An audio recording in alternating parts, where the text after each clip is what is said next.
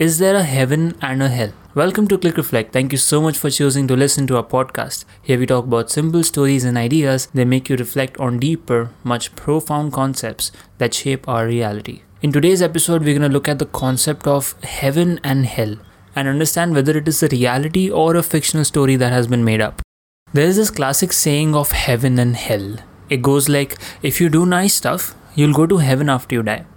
And if you do bad stuff, you'll go to hell after you die. You sure have heard about this at some or the other point in your life. Well, today we're talking about this very idea and looking at it from a spiritual point of view. Now, Sadhguru, in his book Death An Inside Story, offers a very interesting perspective on this. He first introduces us to the various marketing tactics that people have been using when you go to heaven, there will be good food, there will be beautiful virgins waiting there to serve you. Some even say that in heaven, no matter how much you eat, your plate is always going to be full with food.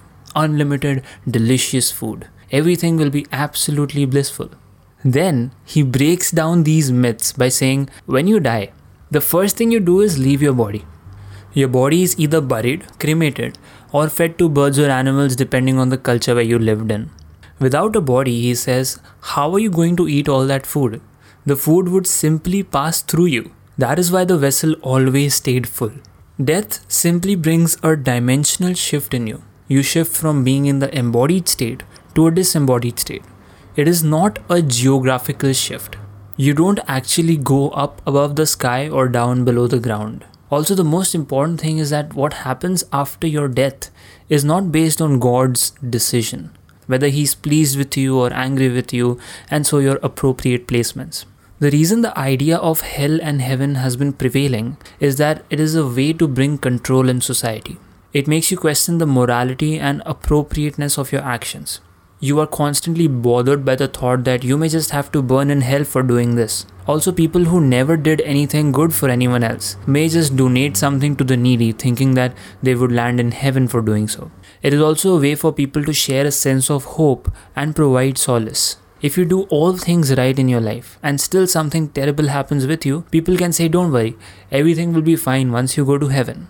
So, this is essentially a psychological tool that talks a fictional narrative in a way that makes sense to ordinary people. The problem is when this narrative becomes a deep rooted belief that makes people do all sorts of inappropriate actions. They have internalized the fact that as long as they do so and so things in the checklist, their seat to heaven is guaranteed, it is reserved. This then gives them the license to do anything they want and still have that reservation intact. Sadhguru says that until you destroy the heaven and hell that is functioning within you right now, there is really no movement towards truth. So, to summarize, heaven and hell is simply a narrative concept that has been made up by people, but it's not completely useless. It does serve a purpose, its psychological benefits. Again, I do not have a lot of knowledge over this topic. All of the things I've talked about so far are either direct passages or paraphrases after reading the book Death An Inside Story by Sadhguru.